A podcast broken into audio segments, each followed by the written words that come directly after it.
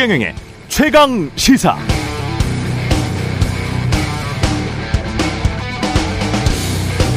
네, 미국 씨엔엔의 남녀 앵커가 한국의 근로시간 개편안에 대해서 논평하는 영상 보셨나요?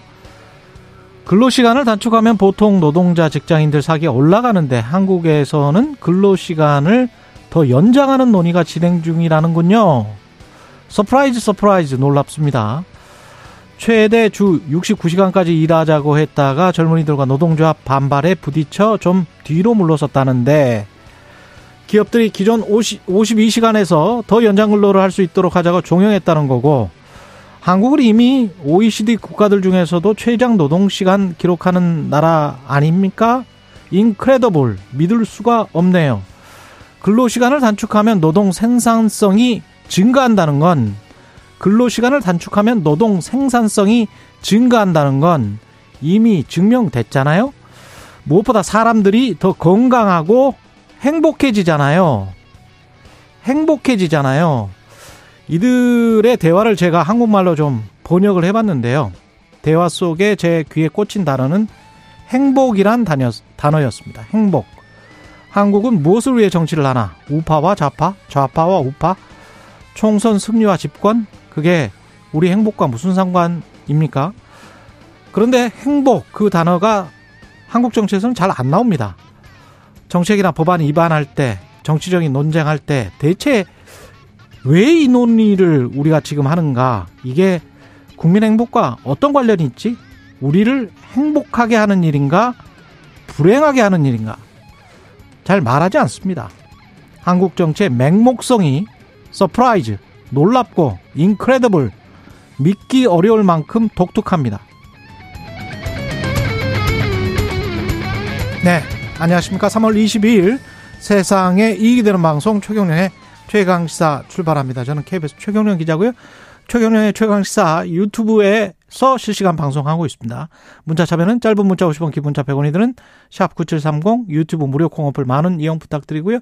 오늘 최강시사, 정치권 뜨거운 감자로 계속 떠오르고 있는 선거제 개편안, 국민의힘 조경태 의원과 이야기 나눠보고요. 중러 정상회담, 우리가 주목할 지점은 뭔지 홍현익 전 국립외교원장 나옵니다.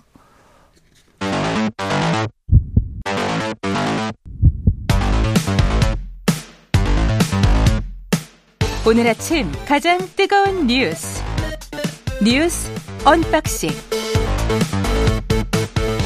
자, 뉴스 언박싱 시작합니다. 민동기 기자, 김연아 평론가 나와 있습니다. 안녕하십니까? 안녕하십니까? 아, 오늘 뉴스 일대기도 준비되어 있고요. 그리고 뉴스타파의 봉지욱 기자도 나오네요. 예, 그거 안 전해드렸고, 국무회의에서 윤석열 대통령이 이십삼 분간 모두 발언을 했네요. 네. 예. 그중에 이십 분 정도를 한일 관계 할애했습니다.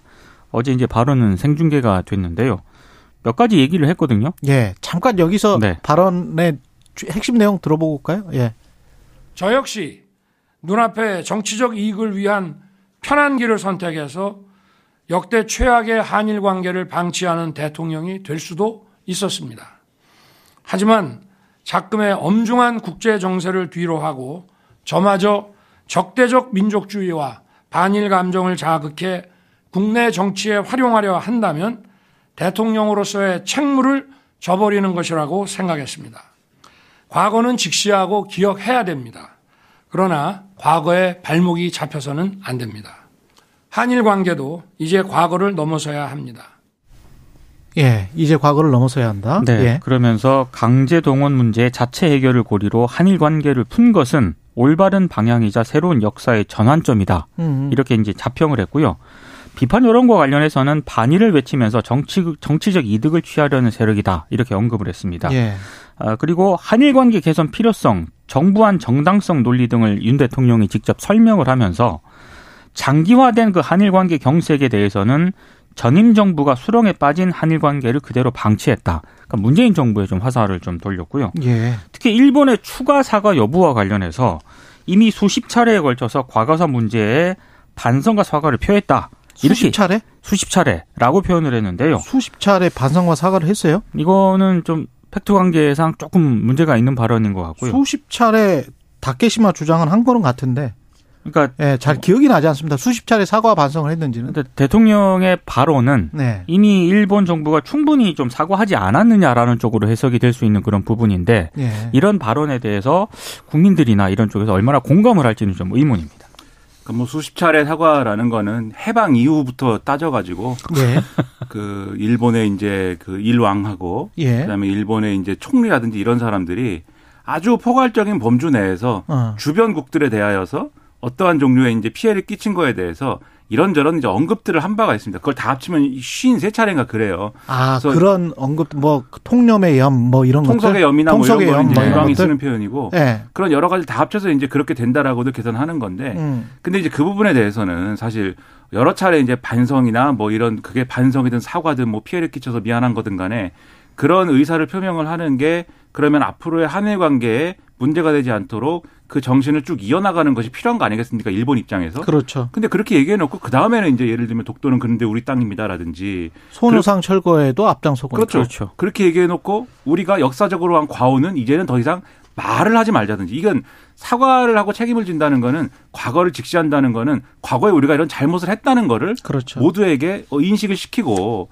그것에 대해서 앞으로 다시 그런 일이 일어나지 않도록 책임을 져나가겠다라고 하는 거 아닙니까? 근데 과거에 일어난 일은 이제 어 얘기하지 말자. 없었던 없었던 일로 하자. 이런다든지 이런 일이 있었기 때문에 그 사과가 과연 사과이냐? 이런 의문들이 꼬리를 이었던 거거든요. 그래서 이 부분은 이제 지금 말씀하신 바는 그런 거고 음. 저는 이제 윤석열 대통령의 이런 모두 발언에 대해서 두 가지 측면에서 저는 얘기를 하고 싶은데 뭐 대통령이 직접 나서 가지고 이렇게 국민에게 여론을 이 메시지를 전달하려고 한 것은 저는 좋다고 보지만 형식상 정말 이렇게 얘기를 하려고 했다면 이 대국민 담화라든지 거기에 이어지는 기자회견이라든지 이런 방식을 통해서 질문을 좀 받은 다음에 거기에 답을 하는 방식으로 하는 게 훨씬 나았을 것이다라고 생각을 합니다. 왜 국무회의 모두 발언으로 했느냐? 그렇죠. 일방적으로 대통령이 뭐 이십 분 이상 이렇게 얘기하는 걸로는 사람들이 이제 갖고 있는 어떤 의문을 해소해 주는 데는 여전히 역부족이라고 보고요.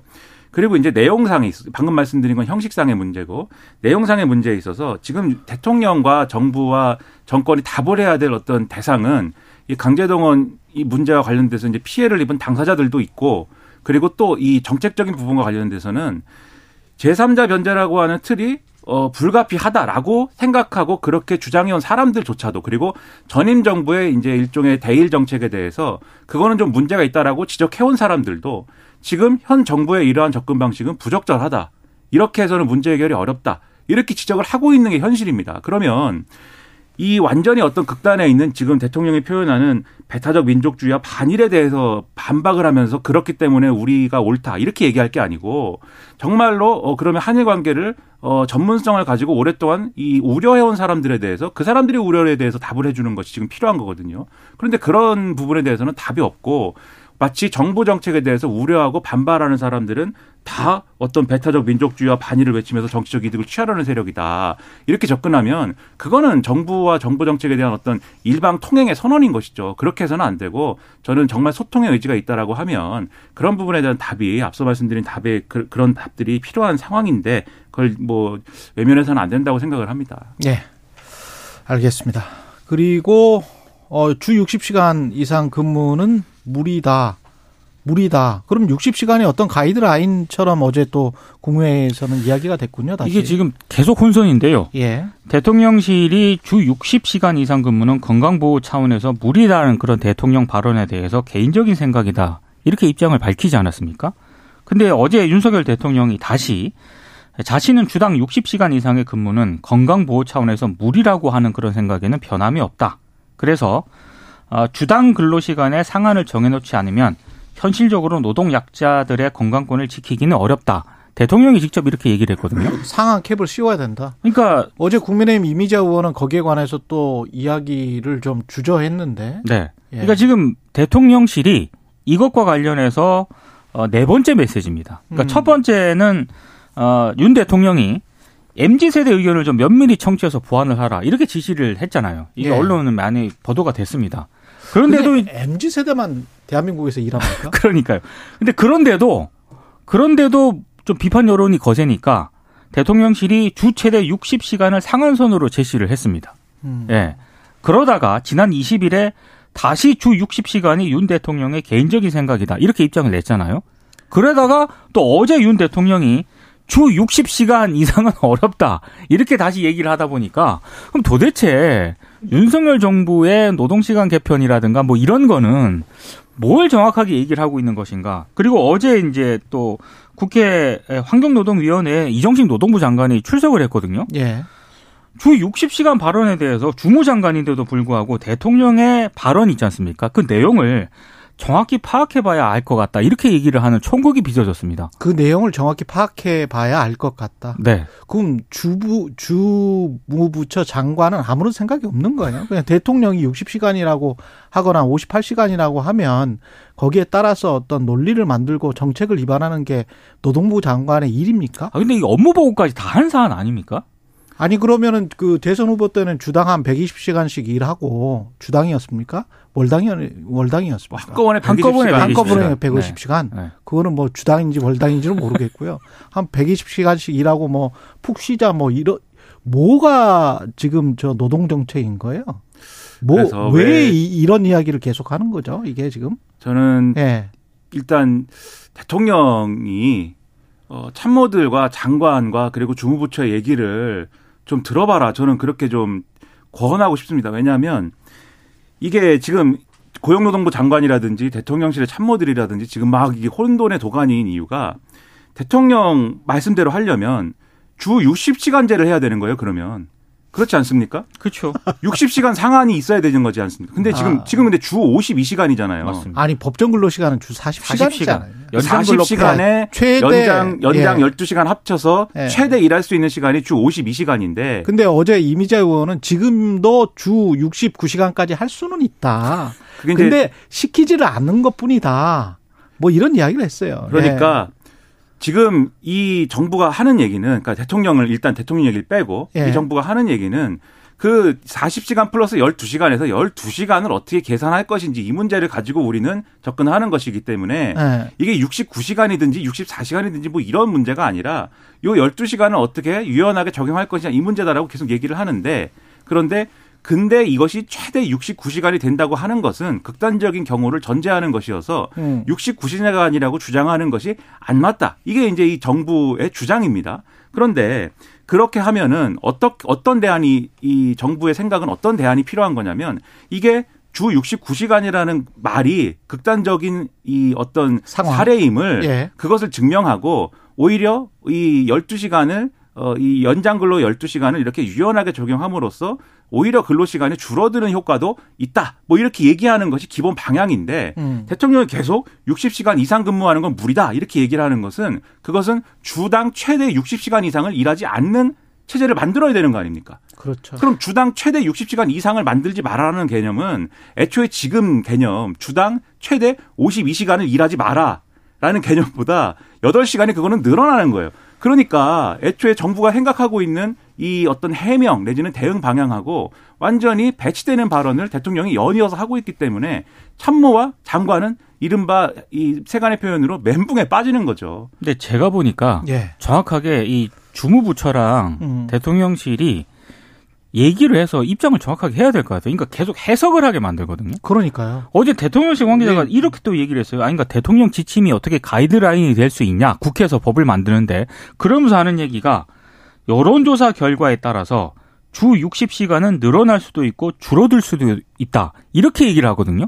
주 육십 시간을 말하는 거죠, 지금? 네네네. 주 육십 시간. 그러니까 이게 뭐 관계자 발로 항상 언론에 등장을 하기 때문에 정확하게 입장이 뭔지가 지금 드러나지가 않습니다. 그러니까 그것도 그것도 이제 주 지금 이, 이 정부가 추진하는 어떠한 이 근로시간 개편안의 핵심이 주 오십이 시간이라는 틀은 유지를 하는 가운데 유지를 하는 가운데 몰아서 했을 때 최대 몇 시간이냐 이 그렇죠. 얘기를 하자는 것인데 지금 대통령의 발언은 말씀드렸듯이 이것은 주 육십 시간이다 이렇게 되는 것이기 때문에 그것에 간극을 맞추려다 보니까 이런 참모들의 이상한 발언이 지금 나오는 음, 거거든요. 지금 아직 정리가 안 된 것 같으니까 우리가 더 이상 이야기는 하지 맙시다. 또 무슨 이야기가 나올 수가 있어요. 그러니까 맞습니다. 그 이야기에 따라서 또 이야기를 해봐야 될 것 같고. 정리를 좀 해 주시기 바랍니다. 예.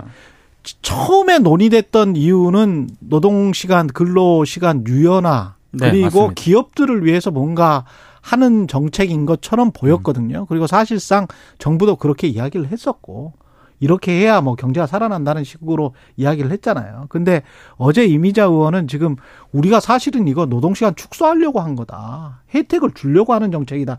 이렇게 지금 말을 바꾸고 있거든요. 그래서 갑자기 지금 태세 전환이 안 되는 상황이에요. 안 되는 상황이니까 정부나 국회가 집권 여당이 조금 더 정리가 되면 거기에 관해서 논평을 해야 될 것 같습니다. 그리고 검찰이 위례 대장동 개발특혜와 성남에프씨 후원금 의혹과 관련해서 이재명 더불어민주당 대표를 이르면 이르면 오늘 재판에 넘길 거다.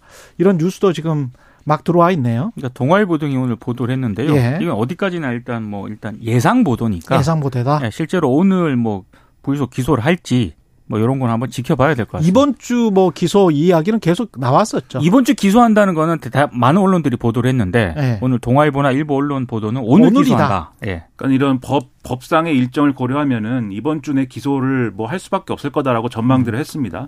근데 중요한 건 어쨌든 법적인 문제, 혐의에 대한 문제 이런 것들은 뭐 다 익히 아실 것이고 결과적으로는 이걸 또 정치적 논란이 돼가지고 그렇죠. 민주당 내에서 이제 이 기소가 이제 됐기 때문에 이재명 대표가 직을 유지하는 게 맞냐 오르냐 이 논쟁을 할 것이고 그리고 또 거기가 연동돼가지고 이재명 대표가 직을 유지를 한다면 그러면 추가로 그러면 어떤 조치를 할 것이냐 그래서 무슨 뭐 지금 얘기를 나오는 거 보니까 당직 개편이 가장 핵심이에요. 네. 그 사무총장직을 뭐 어떻게 내려놓는 것이냐 누군가가 아니면은 뭐 최고위원을 그러면 대신 뭐 다른 어떤 어 이 비주류에게 이 안배를 하는 것이냐 뭐 이런 걸 가지고 얘기를 하는데 그거 뭐 당직 개편의 중요성이라기보다는 그런 것들이 그러니까 국민들에게 어떻게 비춰지는 것인가가 훨씬 더 핵심이거든요. 이게 그러니까는 밥그릇 나눠 먹기다, 여전히 밥그릇 싸움이다 이렇게 비춰지면 곤란한 것이기 때문에 예. 그런 어떤 조치가 뭐 어떤 정치적 효과를 발생시키는 거냐에 대해서 명확하게 이 설명을 하는 것이 훨씬 더 중요하다고 생각을 합니다. 그리고 중국의 시진핑 주석 그리고 러시아 푸틴 공동 성명을 발표를 했고요. 이거 관련해서는 홍현익 전 국립외교원장이 이 부에 나오기 때문에 그 이 소식만 전해드리고 미 국무부 인권보고서 이야기해보죠.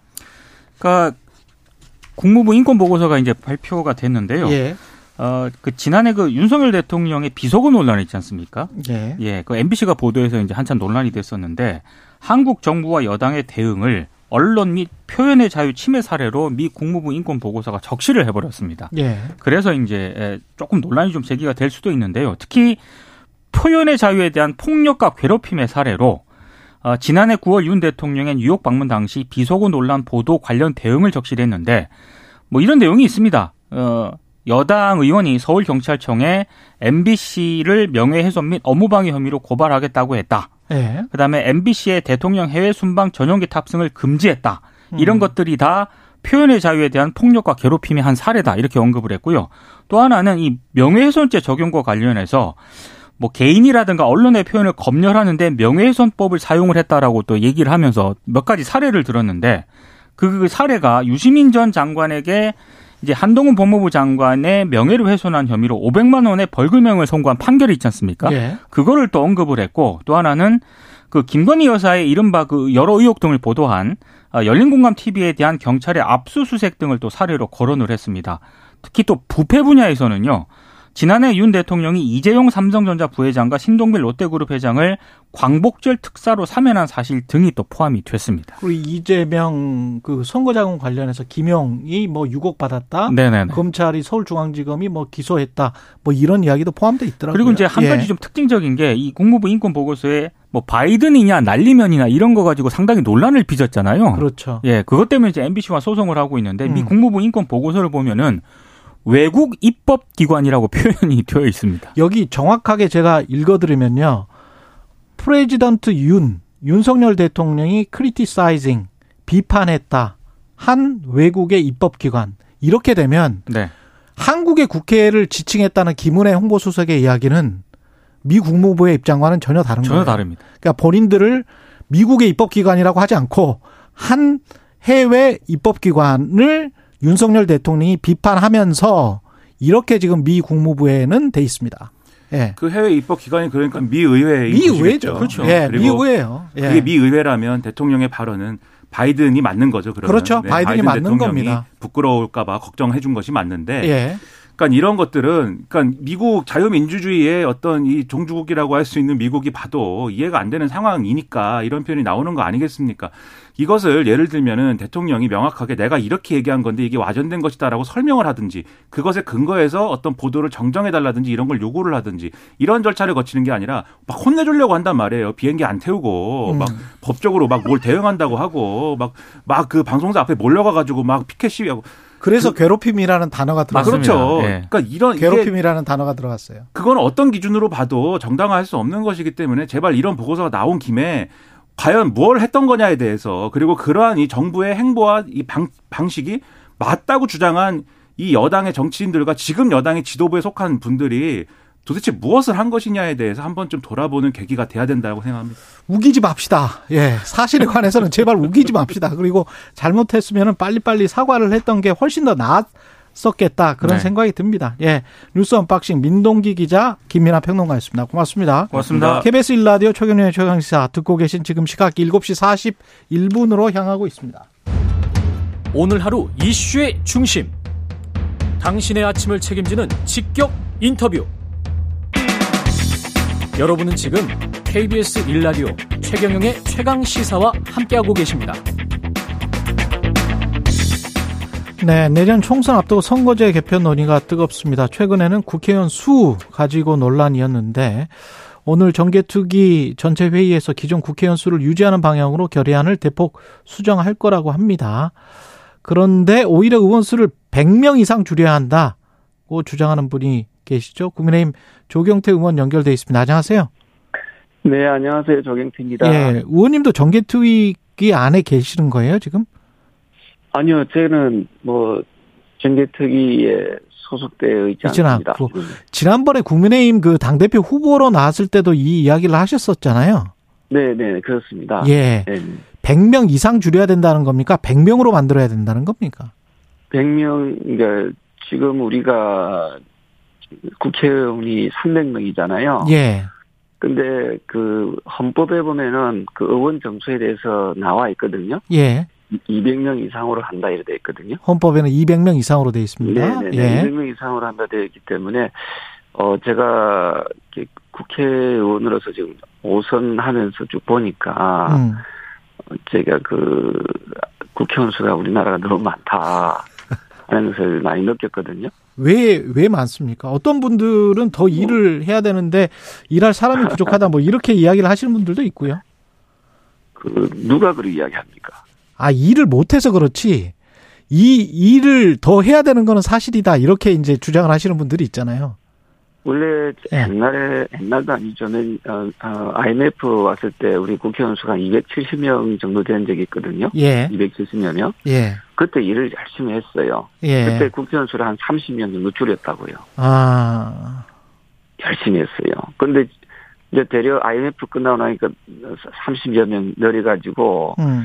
원래 이백구십구 명까지 갔다가 또 한 명 더 늘려 삼백 명이 되었거든요. 예. 국회의원 수 늘렸습니다. 예. 그랬는데 일 잘했습니까? 맨날 후보한 날 싸우잖아요. 그렇죠. 더불어민주당은 네. 후보한 날 네. 바깥에 나가서 데모나 하고 그죠? 예.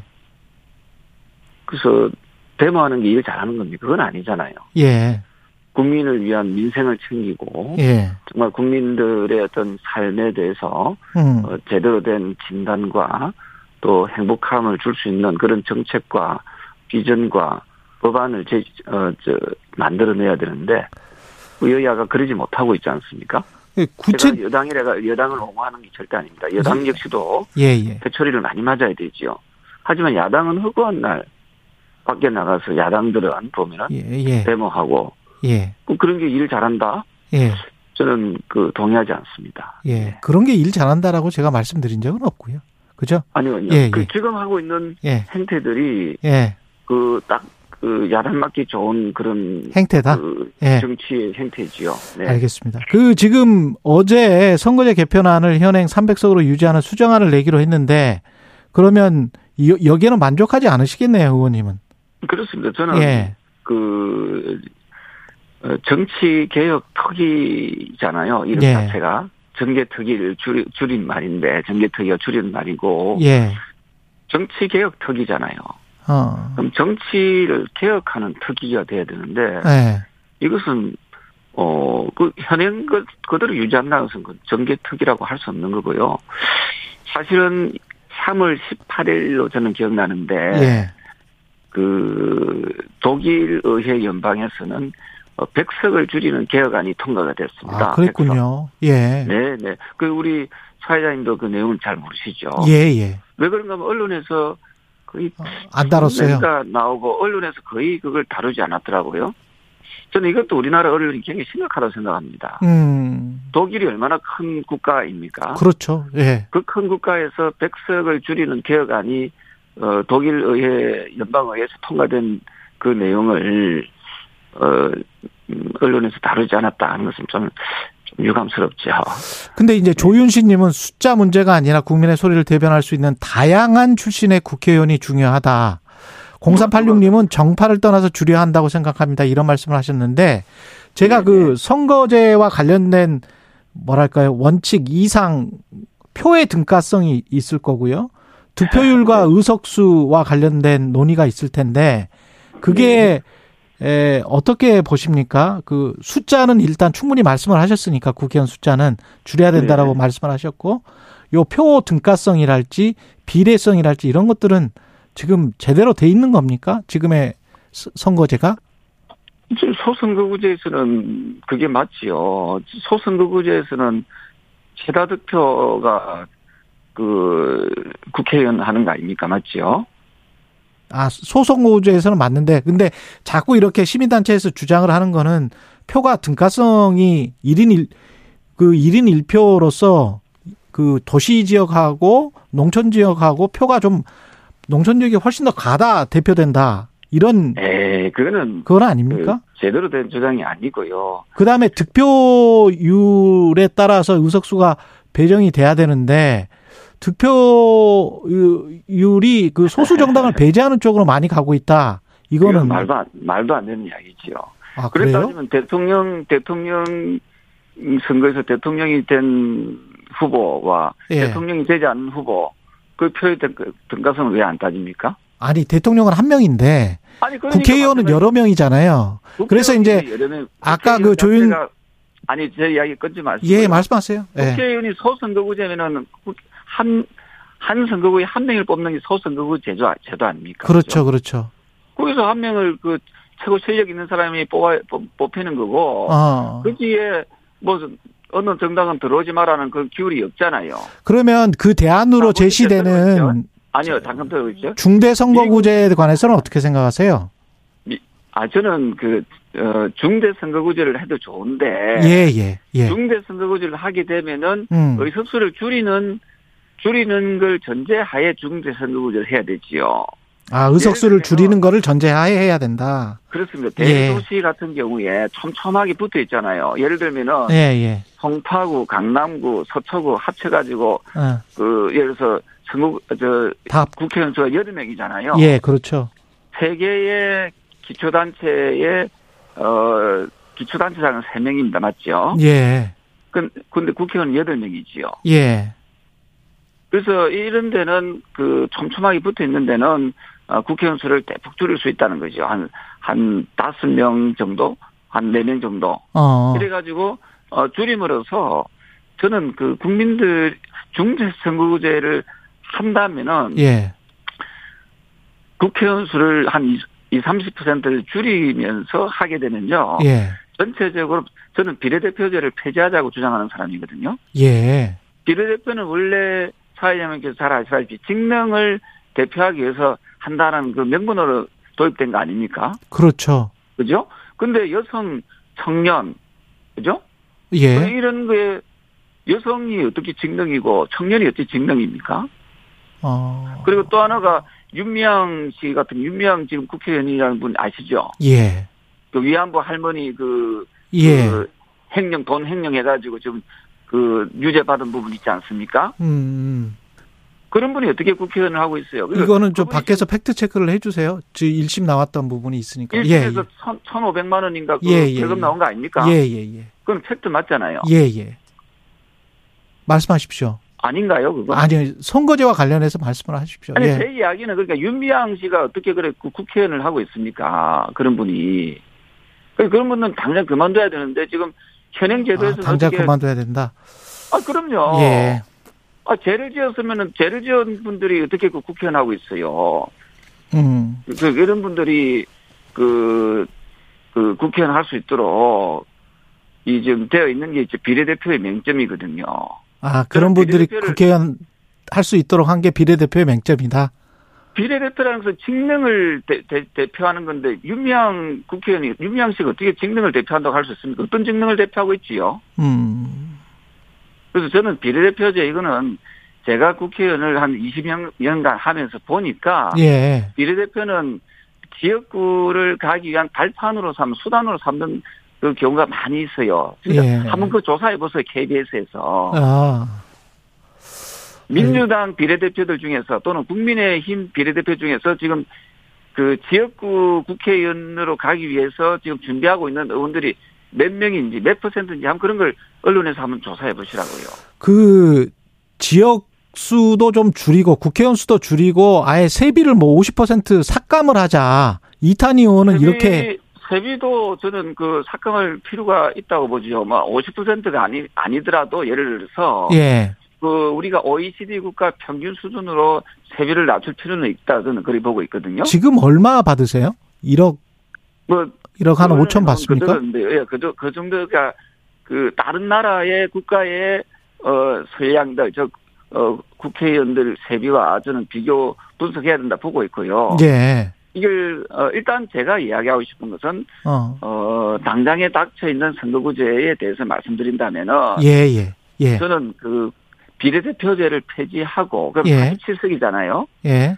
그 다음에 어, 중대 선거구제를 만약에 도입을 한다면은 국회의원을 이 삼십 퍼센트 줄이는 어, 그런 어, 방향성을 가지고 하게 되면은 얼추 한 팔십 석 정도. 그러니까 어, 비례대표 사십칠 석과 어, 지역구를 한 사십 석 정도 줄인다면 한 팔십 석, 구십 석 정도 줄일 수 있거든요. 음. 그래서 저는 독일이, 독일 의회가 최근에 백 석을 줄이듯이 우리도 좀 국회의원 수를 좀 대폭 줄이는 그런 예. 개혁안을 왜 국회가 그것은, 어. 정개특위에서 그, 그 이야기는 하지 않느냐. 하는지. 예. 지금 보십시오. 여야 정치인들이 참, 참 못된 게. 음. 보면은 맨날 싸우다가다 보면은 세비 올릴 때나 또는 국회의원 정수 늘릴 때는 이건 어떻게 그 찹, 찹쌀궁합인지 모르겠어요. 찰떡궁합이라죠. 이런 부분이 국민들로 하여금 상당히 그 분노케 하고 있는 거 아닌가 이렇게 보고 있는 거죠. 알겠습니다. 여기까지 듣겠습니다. 고맙습니다. 네네. 예, 감사합니다. 국민의힘 조경태 의원이었습니다.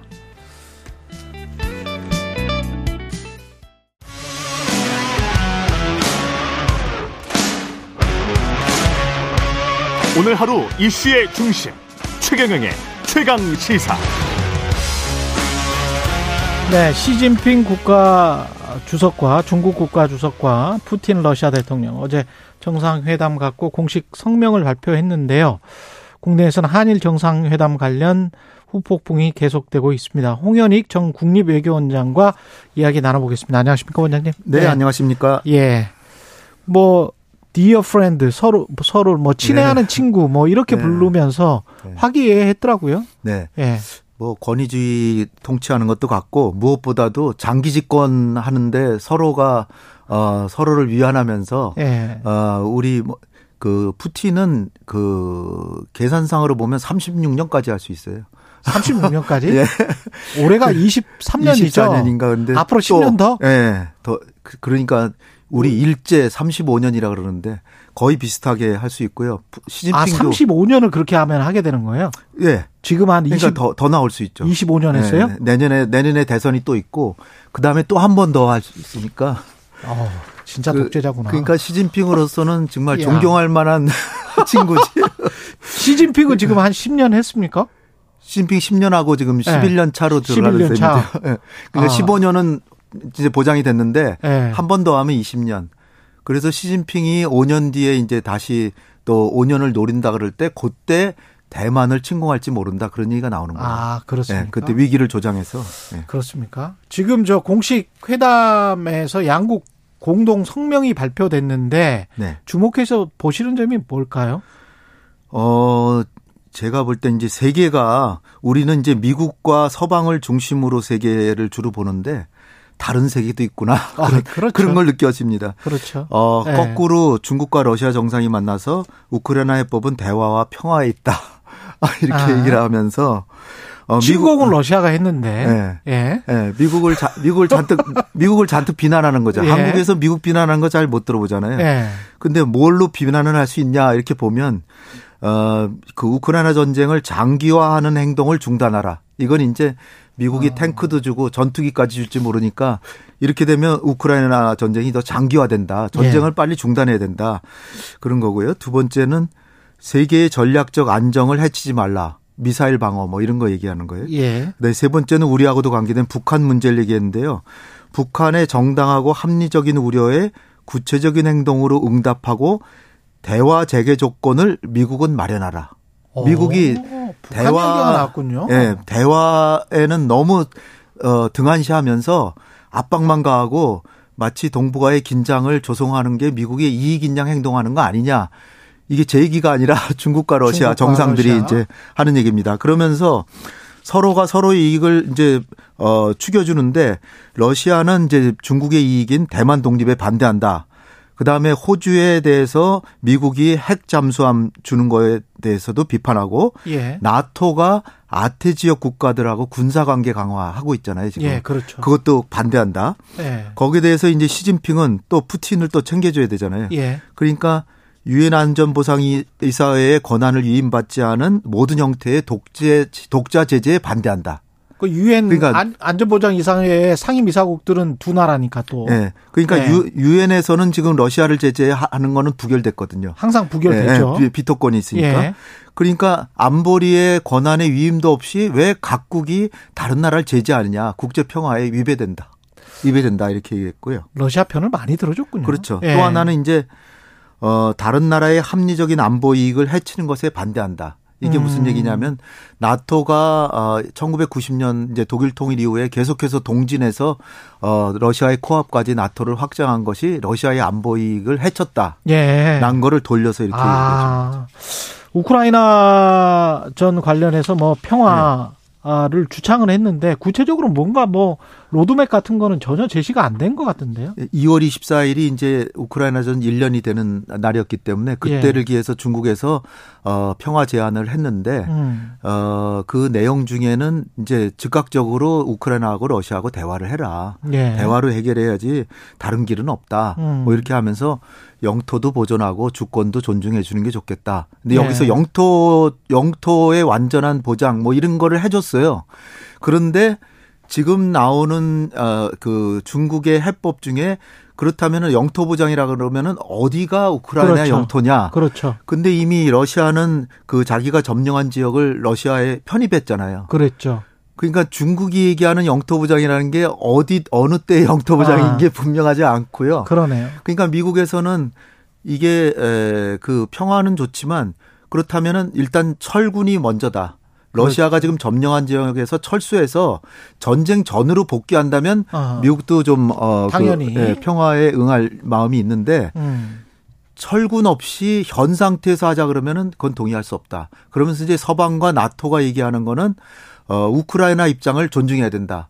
근데 젤렌스키는 지금 자칫 지금 평화회담에 나오면 정권을 내놔야 될 판이에요. 그렇습니까? 그러니까 네. 전쟁 전의 상태, 그러니까 그 어, 크림반도까지는 못 찾더라도 예. 그건 이천십사년의 일이니까 예. 요번에 전쟁하기 전의 상태로는 적어도 돌아가야 정권을 유지하지 지금 상태로 현 상태에서 휴전만 한다. 그러면 젤렌스키가 위험하죠. 정치적으로. 그러니까 어. 젤렌스키로서는 동의할 수 없고 젤렌스키가 동의 못한다는 거는 어, 나토나 미국도 동의하기 어렵다. 그런 얘기가 돼서 에, 시진핑이 이렇게 평화 중재안을 내놨지만 어, 평화의 메신저 역할을 한 이미지 고, 고향. 이미지 포장. 고, 에, 이미지 보양은 엄청 했지만 예.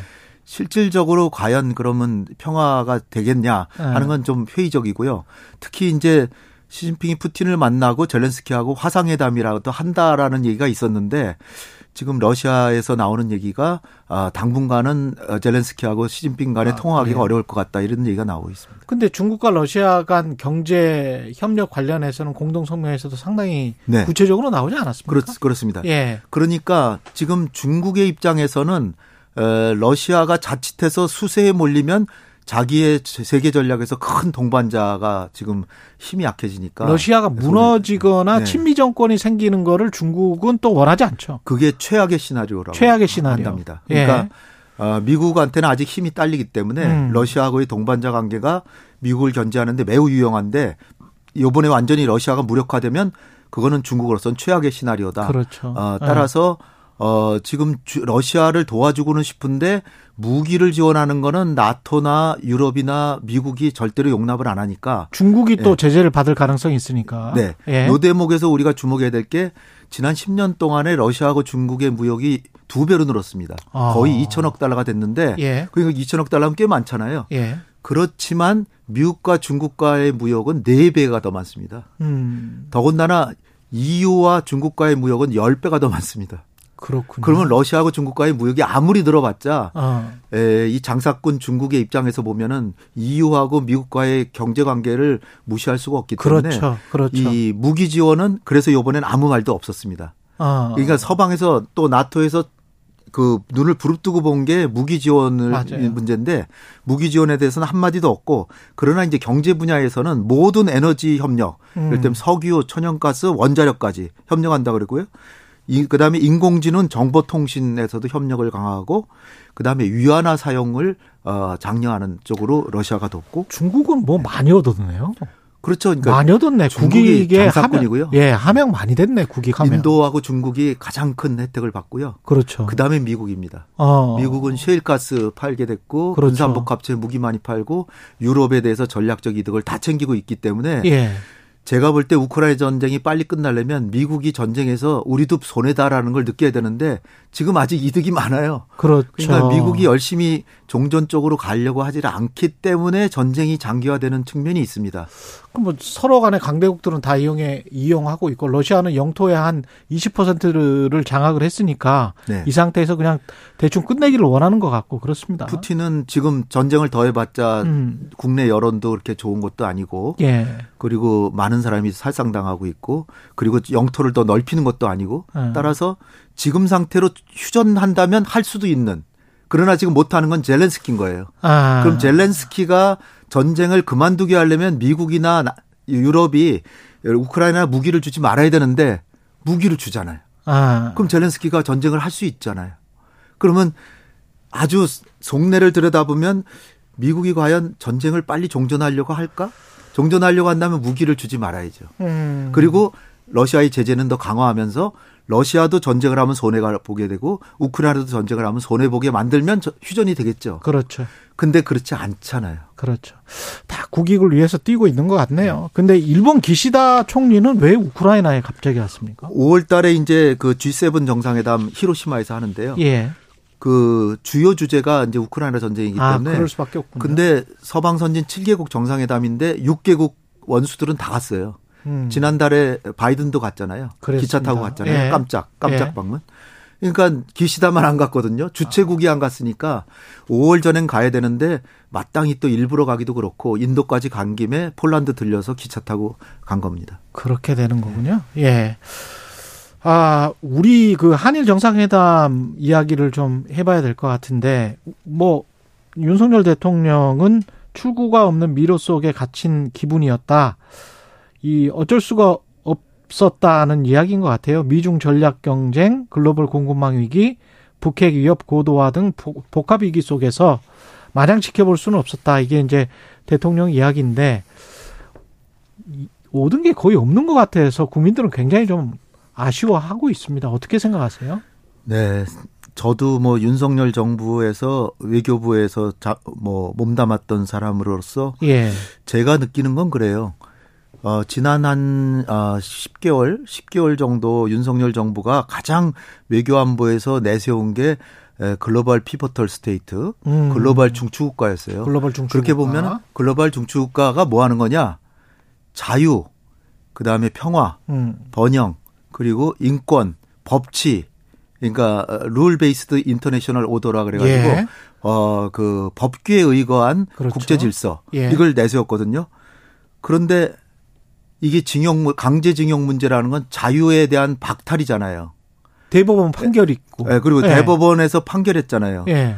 그다음에 인권에 대한 완전히 박해행이죠. 아, 그렇죠. 근데 자유와 인권과 법치주의를 십 개월 동안 외쳐온 저로서는 이게 자기 모순적인 외교를 한 것이 아닌가 이런 아, 생각을 안 할 수가 없습니다. 그러네요. 저는 사실은 실용 외교를 해야 된다. 음. 우리는 초강대국이 아니니까 예. 세계 팔 위, 팔 위 정도의 국가가 주변국은 우리보다 더 강한데 가치 외교를 하면은 실익을 추구하기 어려울 가능성이 크기 때문에 음. 실익을 추구하되 뭐 가치는 중시하면서도 그렇죠, 그렇죠. 그러나 그걸 전면에 내세워서 선두에 나설 필요는 없다. 가치 외교로. 예. 그건 미국이나 이런 나라 강대국들이 하는 것이다. 이렇게 생각을 했는데 지금 우리 국민이 인권을 박탈당하고 자유를 박탈당하고 그것도 제국주의 일본에 의해서 그런 그 불법적인 행동으로 이렇게 당했는데 그 우리 국민의 자유와 인권을 무시하면서 글로벌 중추국가는 과연 무엇을 누구의 누구의 중추국가인지 그런 생각이 듭니다. 그래서 아 이거는 뭔가 잘못됐다. 아, 아 그렇지 않은 우리가 실용 외교를 한다 그랬으면 혹시 모르죠. 그렇죠. 윤석열 대통령께서 어저께 얘기하신 건 다 지금 뭐 안보 위기가 왔으니까 실용적으로 우리가 국가 안보를 위해서 일본하고 잘 지내야 된다 그거 아닙니까? 음. 그러면 글로벌 중추국가는 뭐, 뭐 뭐죠?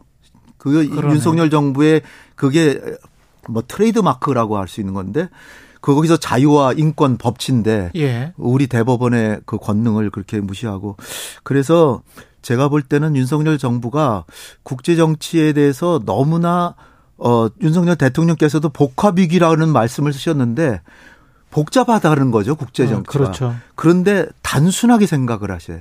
아. 그러니까 제가 볼 때는 뭐 대통령뿐 아니라 이 참모들이 그렇게 생각하는 것 같은데 흑백론 예. 그리고 아. 내, 내 편이냐 너 편이냐 칠팔십 년대. 그래서 편을 갈라요. 예. 그래서 중국과 러시아 북한은 우리 편이 아니라고 생각하는 것처럼 보여요 저한테는. 예. 일본과 미국은 우리 편이다. 예. 그러니까 그들한테는 잘해줘야 된다. 그러니까 일본에 대해서는 마냥 어, 자유롭게 어. 그렇지만 북한이나 중국이나 러시아에 대해서는 아주 가혹하게.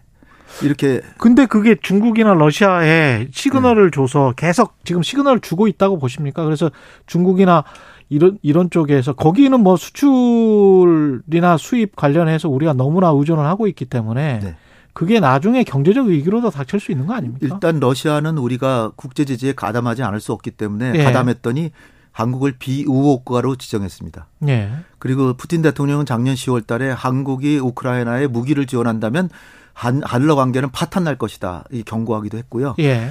중국 같은 경우는 지금 우리가 뭐, 어, 안보 문제 간섭하지 마라. 상호 존중하자. 예. 그리고, 어, 구동존의가 아니고 화해, 화의부동이다. 예. 이렇게 하는 건 대체로 저는 동의하는데요. 예. 그렇지만 그렇다고 하더라도 우리가 중국하고 좀 더, 어, 우호적인 관계를 갖도록 노력을 조금 더 해야 된다. 음. 그러니까 미국하고 중국, 미중 관계로 본다 그러면 미국에 대해서 어, 그, 한 육이나 칠 정도로 하고, 예. 중국에 대해서는 삼, 사는 해야지, 지금 같은 경우는 미국의 구 내지 십을 하고 중국은 일 내지 영을 하는 그런 외교처럼 돼버렸어요. 예. 그렇게 해서는 우리의 국익을 챙기기가 어렵다. 왜 그러냐면요. 만약에 북중러하고 한미일 간의 갈등 구도가 다시 재현이 된다면은, 음. 우리나라의 그 안보 부분에서 제일 큰 게 뭡니까? 북핵 해결. 예. 한반도 평화체제 구축. 평화 통일, 북한 급변 사태 때 원활한 수습 이게 다 어려워져요. 그 중국 러시아가 그러네. 협조해주지 않으면 북핵 예. 문제, 평화 구축, 그다음에 급변 사태 해결, 평화 통일 다 어려워지거든요. 그러면 우리의 꿈은 꿈과 미래, 윤석열 대통령께서 미래를 지금 가자는 건데 미래가 어디 있습니까? 북핵을 해결하고 평화를 구축하고 평화 통일로 가야 되는 거 아니겠어요? 그리고 대륙으로 진출해야죠. 경제 협력을 하면서. 근데 그런 꿈들은 다 어디로 가면서 미래를 얘기하는지 저는 그걸 모르겠어요. 미래지향적으로 지금 한일 관계 개선한다는 거 아닙니까? 예. 근데 개선이 과연 미래, 어떤 미래를 그리는 건지 전 궁금하다는 거죠. 한일 정상회담 그 전에 강제동원과 관련된 우리 해법안 나왔을 때 바이든 대통령 메시지도 그렇고 한일 정상회담 하고 난 다음에 미국 그 국무부 쪽의 메시지도 그렇고 자꾸 인도태평양을 이야기를 한단 말이죠. 네네.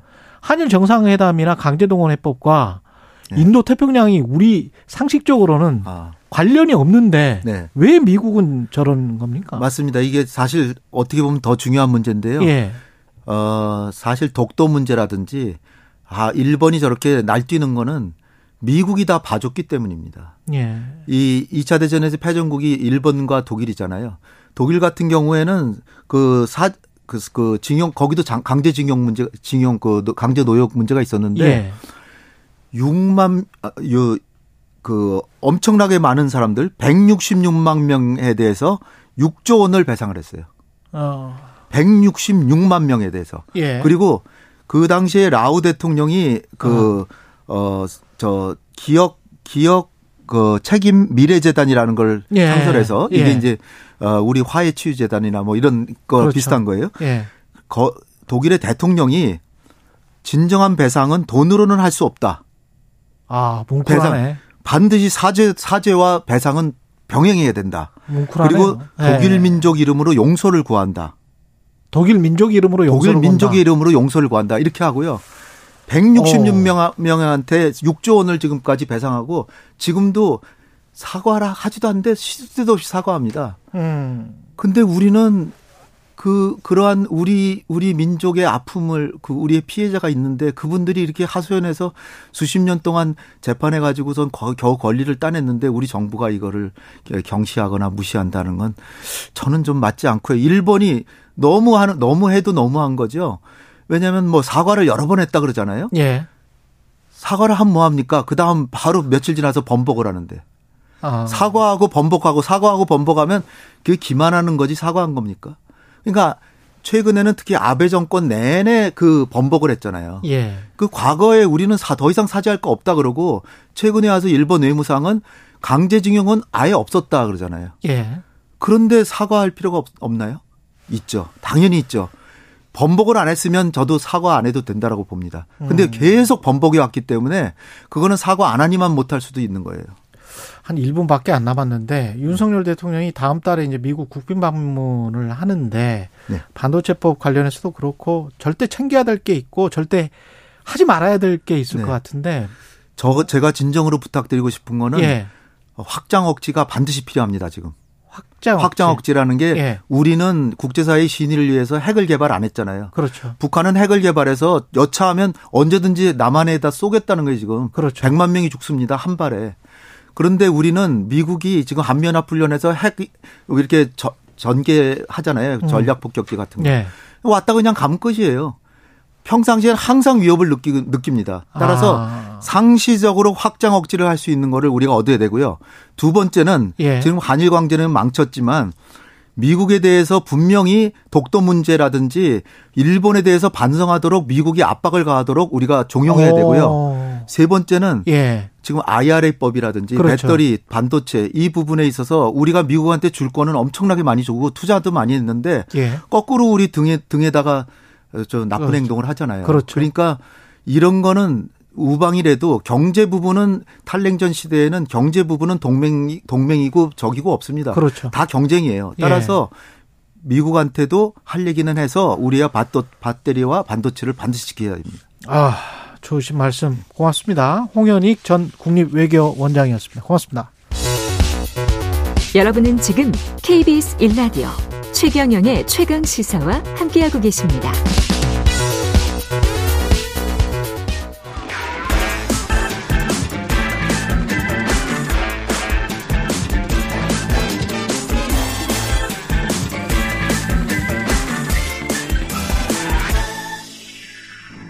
네, 한 번 더 뉴스. 오늘은 경향신문 박순봉 기자와 함께하겠습니다. 안녕하십니까? 네, 안녕하세요.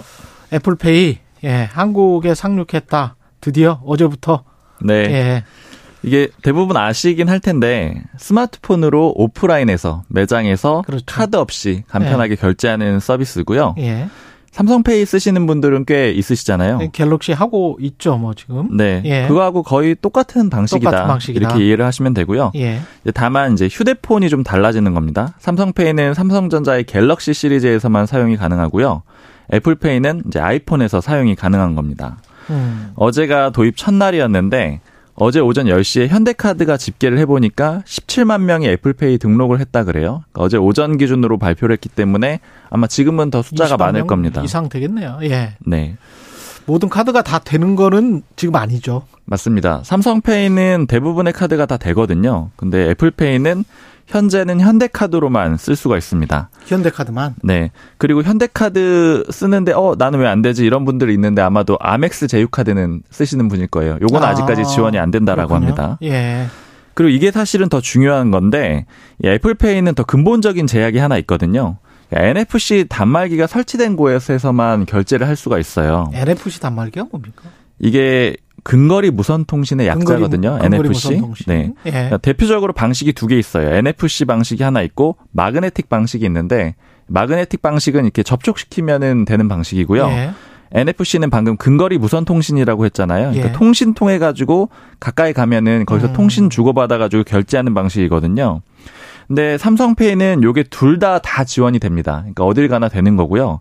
애플페이는 엔에프씨 방식만 지원이 되는데 이제 문제는 이 엔에프씨 방식이 지금 신용카드 업계에서 추정하기로는 설치된 매장이 한 십 퍼센트 정도밖에 안 된다 그래요. 전체 매장에? 네. 그러니까 예. 좀 사용하시는데 안 되는 매장들이 상당히 나올 수가 있습니다. 그렇군요. 그리고 사실 이 문제 때문에 애플페이 상륙이 또 국내에 늦어졌다. 이런 분석들도 있는데 이게 왜냐하면 애플페이가 삼성페이보다 오히려 더 먼저 개발이 됐습니다. 스마트폰도 애플이 먼저 개발했듯이요. 이천십사년 구월에 개발이 됐고 삼성페이는 그 이후에 이천십오년 삼월에 됐는데 이제 오히려 삼성페이가 훨씬 더 많이 쓰였던 거죠. 우리나라에서는요. 음, 그랬군요. 십 퍼센트 정도면 애플 사용하는 사람들한테는 뭐 별로 그렇게 충분하지는 않을 것 같습니다. 좀 예. 부족할 수밖에 없고요. 예. 그래서 지금 애플 홈페이지를 가보면은 어디에서 쓸 수 있는지 세부적으로 좀 확인을 해보실 수가 있는데 제가 큰 곳들만 좀 정리해서 전해드리면은요. 일단 편의점은 다 가능합니다. 예. 그리고 대형마트 중에서는 코스트코랑 홈플러스 이런 곳 가능하고요. 다이소에서도 쓸 수 있다 그래요. 그리고 백화점 중에서는 현대백화점이랑 롯데백화점 가능합니다.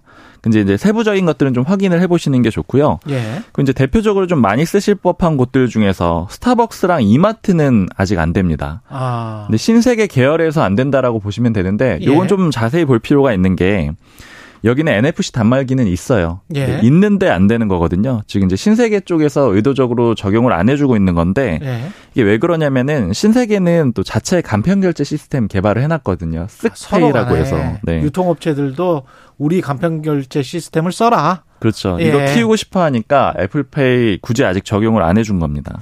서로 간에 그, 그 자기의 자체 개발한 간편 결제 시스템을 쓰라고 하면은 그걸 뭐 다 범용으로 쓸 수 있을 수는 없겠네요. 이게 결국은 그렇죠. 누가 보편적으로 사용자를 늘려서 확장을 빨리 하느냐, 영토를 많이 잡아먹느냐 이 싸움이네요. 맞습니다. 예. 근데 그 시장을 이미 삼성페이가 장악을 한 장악을 거고요. 장악을 했다.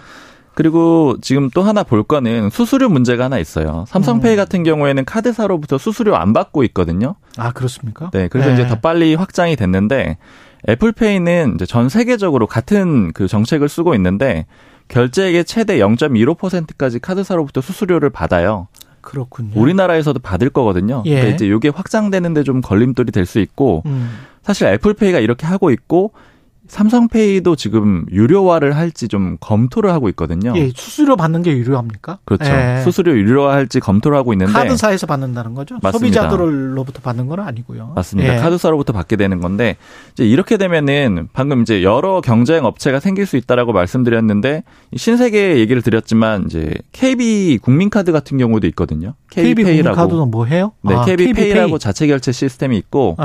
적금 같은 거 좀 관심 있으신 분들 아, 이제 보시면 아실 텐데 예. 이거 많이 쓰면은 금리 더 높여주는 그런 식의 상품도 내놓거든요. 아, 그렇습니까? 적금 상품도. 예. 그러니까 이런 식으로 경쟁을 하게 되고 지금이야 이제 삼성페이가 이 수수료가 없으니까 그냥 쓰게 하는데 아마 수수료 경쟁이 붙게 되면 수수료가 부과가 되면은 이제 일종의 경쟁이 크게 좀 벌어질 가능성도 있어요.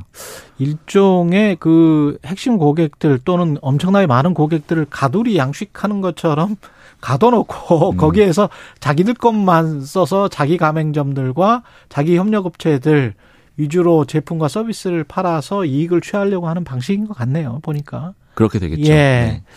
간편 결제 시장이 근데 그렇게 크지는 않군요. 네. 저도 저는 사실 쓰거든요. 그래서 이제 많이들 예. 쓰겠거니 추정을 했는데 삼성페이가 시장 점유율이 간편 결제 시장에서 이십사 퍼센트 정도 된다 그래요. 이십사 퍼센트? 네, 완전히 예. 범용은 아닌 거고.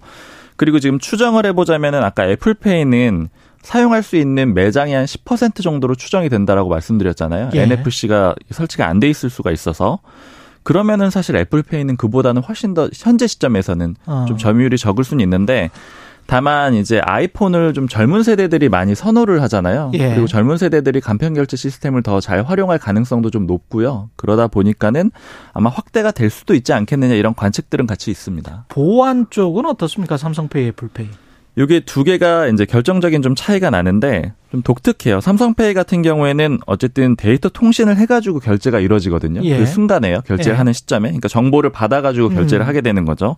근데 애플페이는 데이터 통신이 필요가 없다라고 합니다. 그러니까 심지어는 연결이 안 돼 있어도 인터넷이 연결이 안 돼 있어도 결제를 할 아, 수가 그래요? 있거든요. 예. 근데 그러면 이렇게 되면은 이제 애플페이가 좀 불안한 거 아니야? 이런 아. 생각들을 하실 수가 있어요. 왜냐하면 오프라인 상태에서도 이게 결제가 된다라면은 뭐 휴대폰을 분실했다라거나 이런 상황에서 뭐 결제가 좀 더 쉽게 이루어지는 게 아니냐 이렇게 생각을 할 수가 있는데.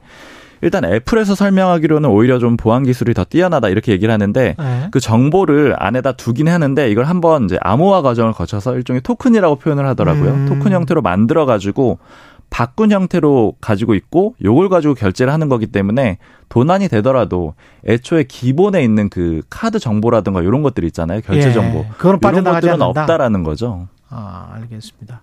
삼성페이도 좀 약간 바빠질 것 같네요. 애플페이 등장으로. 네, 지난달부터 네. 좀 확장을 하기 시작했습니다. 뭐 네이버랑 네이버페이 여기랑 네이버페이. 협력을 하려고 하고 있고 또 카카오페이하고도 간편 결제이고 상호 연동 서비스 추진하겠다 이렇게 밝혀둔 상태입니다. 두 업체를 잡으면 뭐 끝나겠는데.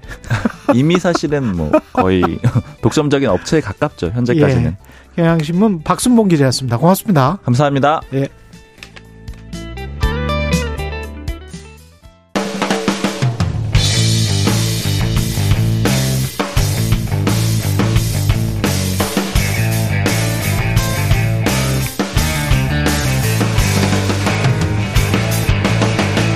최경영의 최강시사.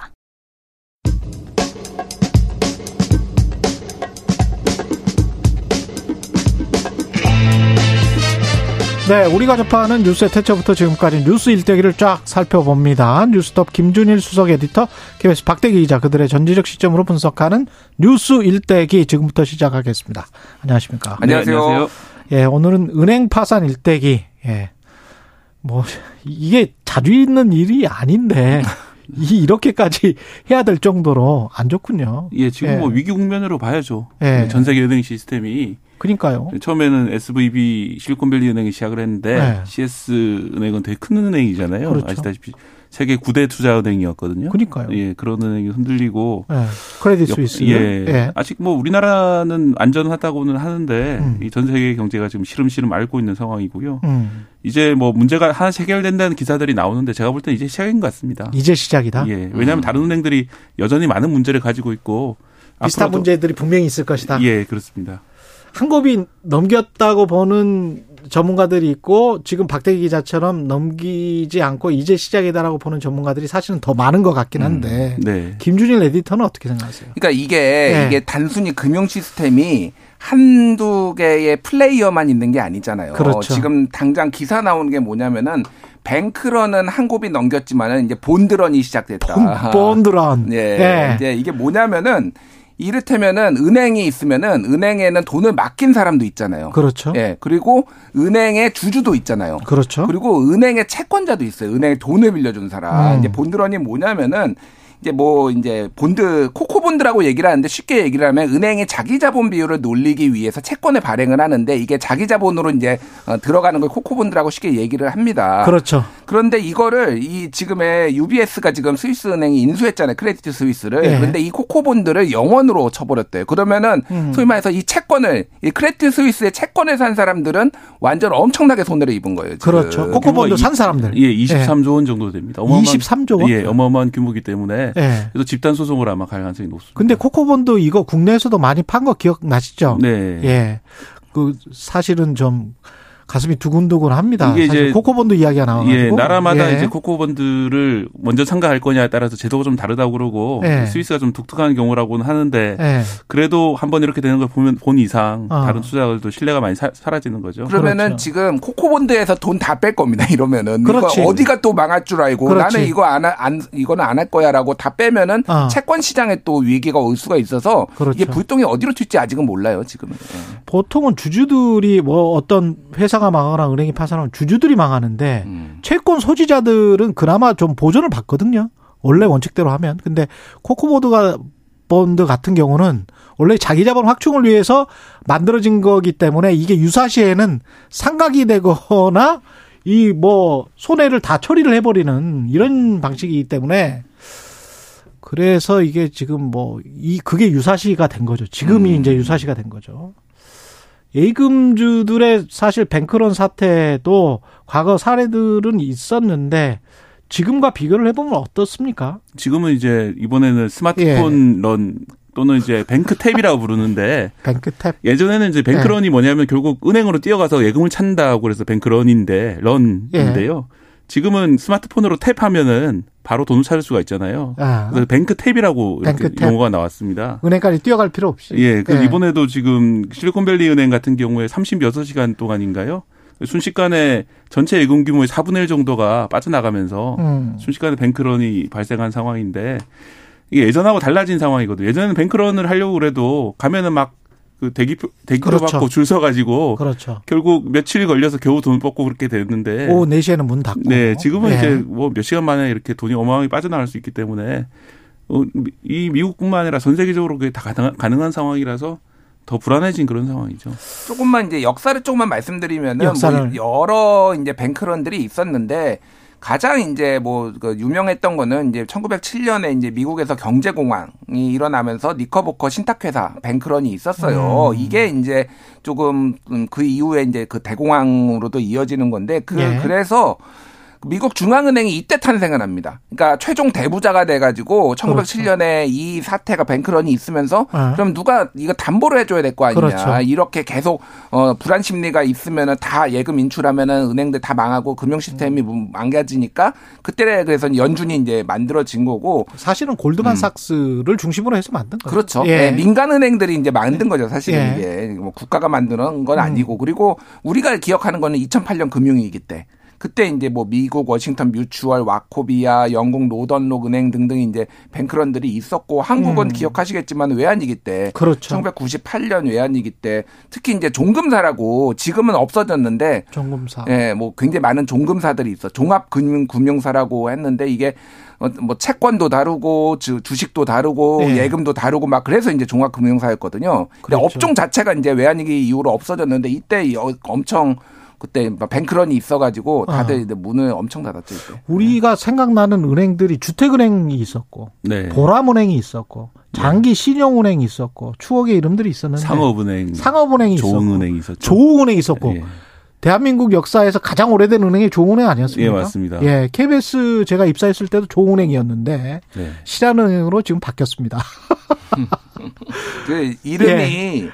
그 옛날에 진짜 이거 오래된 건데 기억하시는 분들이 있을지 모르겠는데 예. 조상재한서 이런 게 있었어요. 맞아 맞아. 이게 조흥은행, 예. 상업은행, 제일은행, 한일은행. 한일은행이 있었다. 한일은행, 서울은행. 이게 그렇습니다. 그러니까 설립 연도에 따라서 순서대로거든요. 예. 조흥은행이 천팔백구십칠 년, 뭐 상업은행이 천팔백구십구 년. 그래서 이게 이제 가장 막강했는, 막강했는데 그랬죠. 지금 다 사라졌습니다. 지금 이게 외환위기 이후로 이게 다 사라지고 지금은 이제 오 대 은행 얘기를 하면은 보통 뭐 케이비 국민, 신한, 하나, 우리 여기에 엔에이치 농협까지 들어가죠. 그러니까 다 신흥 강자들이 다 먹어버렸어요 이때. 네. 그렇게 됐습니다. 그렇게 돼서 이제 뭐 안정이 되면 좋은데 우리는 아직까지는 뭐 별 이상은 없는 거죠. 어떻게 보세요? 우리는. 네, 우리는 그때 이제 이후에 뭐 체질 개선을 했다고 할까요? 예. 그렇게 뭐 여러 가지 기준으로 이제 관리를 하고 있어서 괜찮은데 예.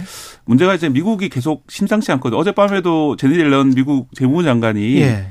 지역 중소은행의 위기 사태가 다시 악화될 경우에 추가 조치를 취하겠다. 결국 예금자 보호를 더 많이 해주겠다 이런 식으로 음. 암시를 했습니다. 이 말은 이제 다르게 해석하면은 물론 이제 이거 안도를 해가지고 이제 랠리가 있었어요. 예, 랠리가 있었는데 네. 다르게 해석하면은 그만큼 지금 불안한 토대 위에 있고, 그렇죠. 사실은 예금 인출을 갖다 다 보호해주겠다는 게 엄, 엄청나게 많은 도덕적 해이를 부를 수가 있는 문제거든요. 그렇죠. 네. 왜냐하면은 은행이 좀 부실 위험이라는 거 전혀 생각하지 않고 무조건 이제 돈을 넣으면 괜찮다, 아. 안심을 시키는 것인데 그러면 이제 결국은 잘못된 투자나 잘못된 부실로 계속 이어질 수 있는 문제이기 때문에 상당히 좀 피해야 될 상황인데 어쩔 수 없이 그런 걸 택하는 걸 보면은 어 미국에서 보기에도 상당히 좀 안 좋은 상황으로 지금 가고 있는 것이고요. 우리가 그 대외 의존도, 수출 경제 이런 것들이 많기 때문에 만약에 이제 미국이나 다른 나라가 경기 침체에 빠진다면은 영향을 받을 수밖에 없겠죠. 돈으로 막고 있는 거잖아요, 결국은. 음. 예, 예금자 원래 인출한 그 보호 한도가 우리가 오천만 원인가 그랬죠. 우리는 네. 오천만 원. 미국 뭐 삼억 삼천만 원입니다, 미국. 이십오만 달러인가 그렇죠. 예, 예. 삼억 삼천만 원 정도 되고.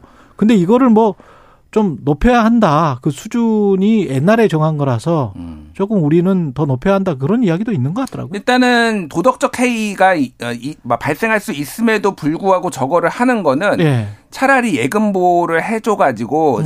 소비자들은 이제 뭐 안심시키고 저축자들을 안심시켜가지고 이런 은행의 파산을 막는 게 저 네. 비용보다 훨씬 더 이득이라는 거예요. 그러니까 네. 이렇게 지출하는 것보다 그런 그렇죠. 판단이 이제 뭐 이천팔 년 금융위기라든지 여러 번을 겪으면서 이제 쌓인 거죠. 결국은 신뢰 문제이기 때문에 예, 일단 믿어라. 일단 네. 믿어라. 그러니까 네. 뱅크론 그러니까 공포의 자기 실현 같은 거거든요. 그렇죠. 실제 이게 네. 그러니까 한번 바이러스처럼 걷잡을 수 없이 퍼지면 이 공포가 다들 이제 굉장히 보수적으로 되고 은행을 인출하는 거를 막겠다라는 거니까 갑자기 어, 저 예. 실리콘밸리 은행도 하루에 오십육 조 내놔라고 하면 그거 내놓을 데가 어디 있어요, 사실은. 네. 힘들지.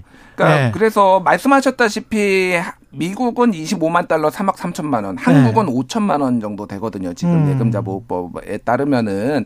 근데 이거를 이제 상향해야 된다. 왜냐하면은 생각을 해봐도 미국도 지금 올려야 된다라고 얘기를 하는데 미국의 경제 규모와 이제 일 인당 지디피와 한국의 지디피를 비교, 비교해봤을 때 여섯 배가 차이 나는 건 아니거든요. 네. 그러니까 일 인당 지디피를 이제 비교를 해보면은. 네. 근데 한국이 너무 낮다.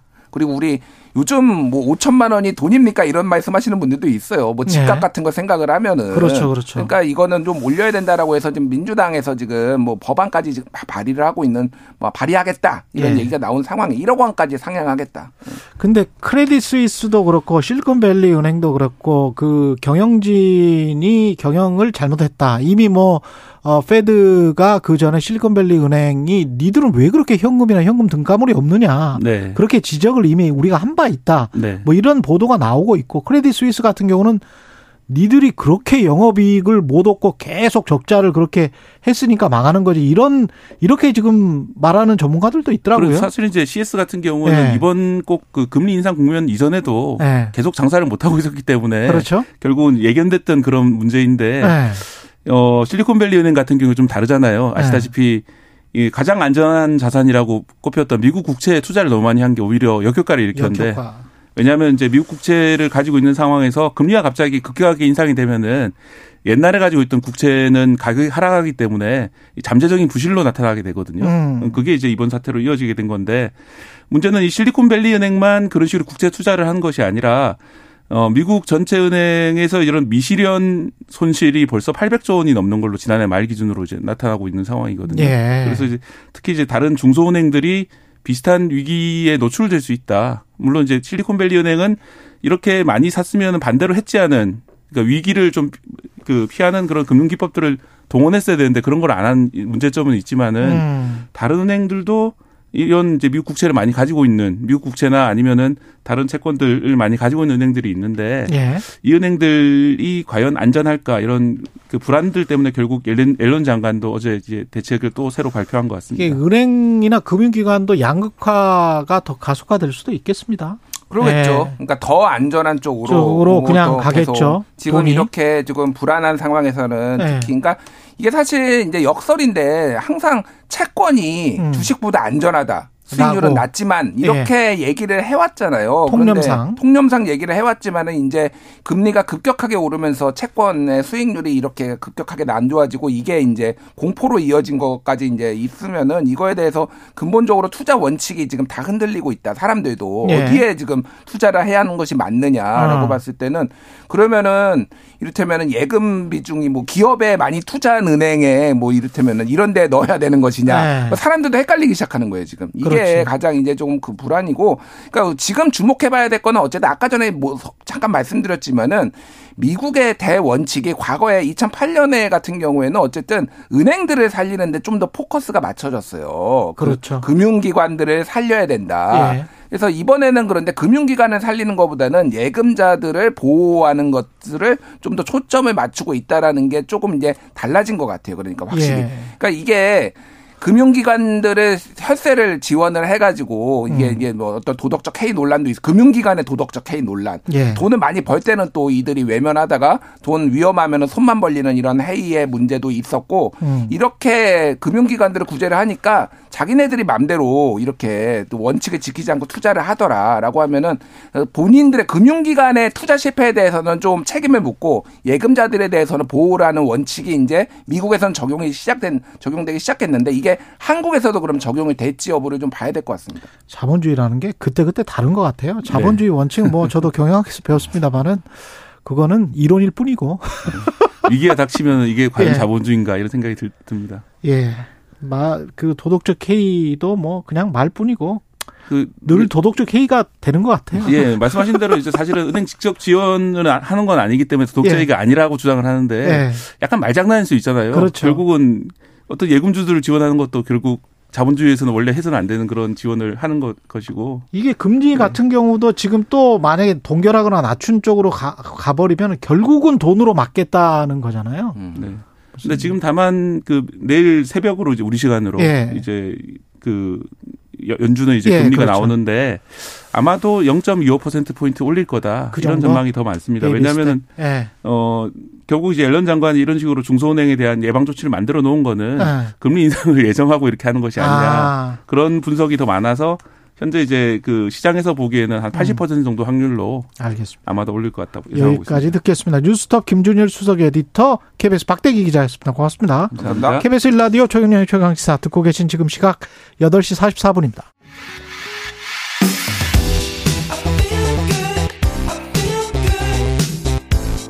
세상에 이익이 되는 방송 최경영의 최강시사. 네, 대장동 개발 의혹 내용이 시험에 나온다면 백 점 만점에 해주는 일타 강사 나오셨습니다. 대장동 엑스파일을 파헤치는 남자 뉴스타파 봉지욱 기자 자리했습니다. 안녕하세요. 네, 안녕하세요. 예, 오늘은 정영학 녹취록과 관련해서 새로운 네. 내용이 밝혀졌는데 이거 끝나고 말이죠. 참 이슈 오도독이 있습니다. 끝나고 대장동 뭐 쭉 곽상도 이재명 예, 궁금하신 분들은 이슈 오도독 꼭 따라오십시오. 정영학 녹취록에 관해서는 최강시사에서 좀 이야기를 해보겠습니다. 이거 빨리 끝낼 수가 있을지 모르겠습니다. 정영학 녹취록이 스포킹 건이었죠? 네. 예, 언제 만들어졌습니까? 정영학 회계사가 이천십이 년부터 이천이십일 년 사월까지 녹음한 거고요. 근데 다만 이천십이 년부터. 중간에 예. 이천십오 년부터 십팔 년은 없습니다. 십오 년부터 십팔 년은 네네네. 없어요? 네. 어떻게, 왜 그렇게 된 건지는 이따가 밝히실 것 같고. 네. 예. 정영학도 근데 엄청난 돈을 번 사람이 같이 사업 파트너잖아요. 그렇죠. 회계사고. 네. 근데 왜 녹취를 한 겁니까, 이 사람은? 그러니까 이천십일 년쯤에 다른 동업자들이 서로 간을 협박, 협박하면서 사업, 사업장에서 내쫓는 사건이 있었어요. 아. 나도 저렇게 될 수 있다. 이천십일 년에 그런 네. 사건을 목도를 하고. 그렇죠. 십이 년부터 그러면 음. 녹음을 시작한 거네요. 일종의 증거를 남겨야겠다. 나를 예. 방어하기 위해서. 나를 방어하기 위해서. 네. 그렇게 검찰이 진술했습니다. 예, 검찰이 그렇게 진술을 네. 했고. 이 녹취한 파일을 세 차례 걸쳐서 검찰에 스스로 제출을 네. 했죠. 검찰에 제출할 때가 언제였습니까? 수사 초반인데요. 이천이십일 년 네. 구월부터 시월 세 차례 걸쳐서 했는데 음. 제가 이제 이번에 그 수사 기록 전체를 입수해서 분석해 보니까 네. 검찰이 처음엔 아무런 그 뭐 단서가 없어서 언론 보도를 보고 수사를 했더라고요. 네. 그러다가 이제 정영학 회계사가 녹취록을 제출하니까 녹취록을 기반으로 수사 방향을 바꿨습니다. 아, 그랬군요. 그러면 이게 검찰로서는 아주 귀중한 보물 같은 거였겠습니다. 네, 처음에는. 엄청났죠. 네. 예. 근데 검찰에 제출한 게 아까 이천이십일 년이라 그랬잖아요. 네. 근데 팔 년 전에 검찰이 정영학 녹음 파일을 이미 확보했었다. 이게 지금 새롭게 밝혀진 겁니까? 네, 저희 뉴스타파에서 이제 기사를 냈는데요. 예. 저는 이 부분 굉장히 중요하다고 봐요. 왜냐하면 음. 지금 정영학 어, 녹음 파일로 지금 수사를 다 해왔고 대부분의 예. 공소 사실, 범죄 사실이 여기 담겨 있는데 이천십오 년 사월에 수원지검, 수원지검이 정영학 회계사의 자택을 압수수색하면서 예. 정영학 회계사의 휴대전화, 그러니까 그동안 사용했던 모든 휴대전화를 압수해 갔다고 합니다. 이게 정영학 회계사가 검찰에서 진술한 어. 내용입니다. 그러면 그때는 네. 그 휴대전화 안에 녹취록 파일이 있었던 거예요? 그렇죠. 저희 뉴스타파 계속 공개를 하고 있는데요. 그 당시에는 이제 주로 이제 김만배와 정영학 그리고 남욱과 정영학의 통화가 대부분이었고 그러니까 음. 그 휴대전화 안에서 녹음됐던 그 파일들이 그대로 검찰에 갔던 거죠. 이천십오 년 사월 십오 년에? 네. 십오 년 사월에. 그러니까 박근혜 정부 때 얘기죠. 아, 십오 년 네. 사월에 갔는데 네. 그때는 왜 검찰은 수사를 안 했죠, 그러면? 어, 그 부분을 이제 저희가 다음 주에 뉴스타파에서 기사로 쓸 예정인데요. 저희가 예. 확인을 해보니까 여기에 이제 오십억 클럽 고위 법조인들이 몇 명 관련이 돼 있는 걸로 지금 확인이 되고 있거든요. 아, 그렇군요. 이천십오 년에 음. 네. 녹취 파일을 이미 확보를 했고 압수수색을 통해서 그걸 그렇죠. 들어보니까 뭔가 있는데 그거가 그냥 묻혀버렸던 거예요. 사건이. 그러니까 묻히게 한 사람이 있는 거죠. 그리고 묻히게 한 사람이 있다. 그거에 대해서 저희가 단순하게 추측을 하는 게 아니고요. 대장동 수사 기록 안에 김만배가 오십억 클럽에 누가 이 사건을 완전히 뭉개줬다. 없애줬다. 이렇게 진술을 하고 있습니다. 그럼 이 사건이라는 거는 이천십오 년 사건. 그렇죠. 이천십오 년 사건 이 사건이라고 하면 이제 추정해 볼 수 있는 거는 휴대전화 안에 녹음 파일 대부분은 이 대장동 업자들이 성남시 의회나 유동규 그리고 고위법조인, 그, 이제, 녹취록에 등장한 사람은 김순환 전 검찰총장이랑 윤갑근 전 고검장 정도가 나오는데. 예. 그런 부분의 내용이 생생한 육성으로 들어있는 거죠. 검찰은 당연히 압수를 하면 그 안에 있는 파일들을 포렌식해서 보지 않습니까? 아. 네. 그 다음 주에 그게 뉴스타파에서 네. 자세한 내용이 나온다고요? 그리고 또 그때 수원지검장, 예. 압수, 압수수색을 했던 수원지검의 장인 강찬우 지검장이었고요. 아, 그렇죠. 강, 네. 강찬우 지검장은 또 화천대유의 변호인. 자문. 그렇죠. 였고 이제 네, 자문료를 아, 받았던 분이죠. 그, 그러니까 와, 다 연결돼 있네. 그러니까 이런 것들을 앞으로 예. 뭐 이제 수사를 한다면 뭐 만약에 특검이 출범을 한다면 그렇죠. 팔 년 전까지 거슬러서 왜 그때 압수를 하고 수사를 안 했는지 음. 누가 청탁을 했고 누가 그 청탁을 들어줬는지 정확하게 좀 밝혀봐야 될 것 같습니다. 아, 이거는 아직 뉴스타파에서 기사가 나오지 않았기 때문에 네. 자세한 말씀은 못 해주시지만. 지금 나온 내용도 사실은 처음 나온 내용이죠. 그렇죠. 그러니까 예. 다음 주에 정확하게 그럼 오십억 클럽에 누가 어떻게 한 건지 예. 저희가 수사 기록을 바탕으로 보도록 하겠습니다. 그렇군요. 예. 그 지금 현재 정영학 씨는 어떤 피의자 신분입니까? 아니면 참고인 조사? 초반에 참고인 신분이다가 예. 피의자 신분으로 전환이 됐죠. 아, 피의자 왜냐하면 신분으로. 그것도 사실은 정영학 녹음 파일 때문이에요. 그렇습니다. 자기는 시키는 대로 했다고 주, 했다고 이렇게 예. 주장을 하다가 예. 근데 그 정영학 녹취록을 보면 굉장히 그 뇌물이나 이렇게 뇌물 자금을 마련한다거나 이게 정영학 회계사에 관여한 부분이 많이 나오거든요. 본인도 공범이 네. 아, 아 재밌네요. 음. 이게 오십억 클럽의 그 멤버들입니까? 그러면은 아까 그 그들이 어떤 로비 네, 오십억 클럽 여섯 명 안에 있는 분들입니다. 그분들이 아, 이제 이천십오 년 수원지검 수사에 관여했다는 김만배의 진술. 그때 당시에 네. 수원지검장은 강찬우였고 네. 강찬우는 화천대유의 자문 변호사였고 그렇죠. 김만배 전 기자는 음. 정확하게 어떤 검사가 봐줬는지까지 검사의 이름까지 얘기하고 있어요. 이 녹음 파일에서? 아니요. 대장동 수사 기록 그 피의자 신문 조서. 신문 조서에서. 네. 아니 근데 왜 이거 이런 거가 보도 안 됐었습니까? 네, 보도가 안 됐었는데 이제 당연히 이제 수사 기록이 그동안 뭐 지금도 사실 어 저희가만 갖고 있는 걸로 알고 있는데 예. 이런 부분은 저는 좀 이상한 게 검사가 물어보고 그 대답을 받는데 예. 받아요. 근데 예. 그 더 이상 이제 수사를 확대하지 않고 거기서 이제 딱 멈춘 거죠. 멈춰버려요. 네. 그, 그 수사는 최근 수사한 거죠? 김만배 불러와가지고. 아닙니다. 그거는 최초에 이천이십일 년 시월쯤 그 수사입니다. 아, 그러니까 초반 그렇군요. 수사에서 대부분의 어. 내용에 대해서 뭐 언론계나 법조계 로비 이런 사실들에 대해서는 굉장히 수사가 잘 돼 있었어요. 그렇군요. 그러니까 정권이 바뀌고 뭐 검찰 검사들이 바뀌었다고 해서 새롭게 뭘 찾아낸 건 없습니다. 지금도 그때 수사했던 그 자료들을 바탕으로 하고 있습니다. 그런데 그걸 더 이상 진척을 안 시켰던 거네. 그러면 검찰이. 그렇죠. 모든 수사를 다 할 수는 없지만 그 부분 되게 중요하거든요. 고위법조인이 연루되어 있는 게 음성 파일에 다 들어있는데. 예. 당연히 그거 수사 보고를 하게 돼 있지 않습니까? 그런 중요한 사항에 대해서. 그럼 근데, 지금 말씀하신 네. 이천이십일 년에 신문조서에는 김만배가 누구가 이천십오 년 사건은 막아줬고 네. 그다음에 내가 누구에게 돈을 줬고 또는 네. 어떤 뭐 언론사에게도 돈을 줬고 음. 뭐 이런 이야기도 있습니까? 그렇죠. 그러니까 예를 들면 뭐 한겨레 중앙 뭐 등등 한국일보에서 그런 것들이 초반 수사에서 다 나왔던 얘기고요. 아, 이미. 김만배 씨의 그 사백칠십삼억 회사에서 그 빌렸던 대여금 형식으로 빌렸던 사백칠십삼억의 자금 추적을 하면서 예. 어, 그 기자들한테 동강이 이미 나왔고 그때 당시에 예. 이천이십일 년 시월 십일월에. 근데 예. 지금 저희가 보니까 기자들이 더 있더라고요. 기자들이 더 네. 있어요? 그러니까 수표를 받잖아요. 네. 그럼 수표를 받으면 은행에서 바꾸려면 자기가 이사를 해야 되잖아요. 이름 주민번호 쓰고. 예. 그러니까 그 김만배 수표를 받아서 은행에서 바꾼 기자들이 있어 더 있습니다. 액수가 액수가 그렇게 뭐 몇 억씩 되지는 않더라도 십만 원짜리 수표 아니죠. 최소 백만 원짜리 수표입니다. 네. 아, 예. 십만 원짜리 수표만 봐봐서 백만 원 최소 백만 원짜리 수표. 네. 예. 그 수표를 그리고 이제 그 예. 자금 추적을 하다 보니까 김만배가 서초동 식당 한 곳을 예. 거의 자기 식, 자기의 식당처럼 그러니까 식당이 아니라 사실 카페인데 술도 팔고 밥도 팔고 하는 예. 그곳에 또 한 팔천만 원 정도 파킹해놨어요? 네. 돈을? 그러니까 기자들도 와가지고 아는 사람들도 와서 마음껏 먹어라. 먹, 먹어라. 내 이름 달고. 옛날 방식이구나. 네. 옛날, 옛날에 했던 방식 그대로 지금 예, 해왔군요. 예. 그 연예인도 있습니까? 혹시 오십억 클럽에? 오십억 클럽에 연예인이 있는 게 아니고요. 예. 그 화천대유에서 수억을 이렇게 받아간 유명 가수가 있더라고요. 화천대유에서 수억 원을 받아갔어요? 화천대유 천화동 일 호에 홍보 직을 맡으면서. 아. 근데 사실상 한 일은 아무것도 없고요. 간 적도 없는데. 예. 그러니까 김만배는 어, 나중에 엔터테인먼트 사업을 하려고 한다 하면서 영입을 했는데. 예. 실제로 뭘 하긴 했더라고요. 그게 엠비씨 에브리원이랑 케이블 채널에. 예. 프로그램이 나갔는데 음. 거기에서 거기에 그, 그 천화동이 일 호 돈 십억 원이 그로 갔더라고요. 엠비씨 에브리원에? 네, 그러니까 케이블 채널에 어떤 에. 프로그램을 기획해서 하는데 어, 십억 원이 지원이 됐습니다. 그렇군요. 저희가 보니까 실제로 방송이 됐더군요.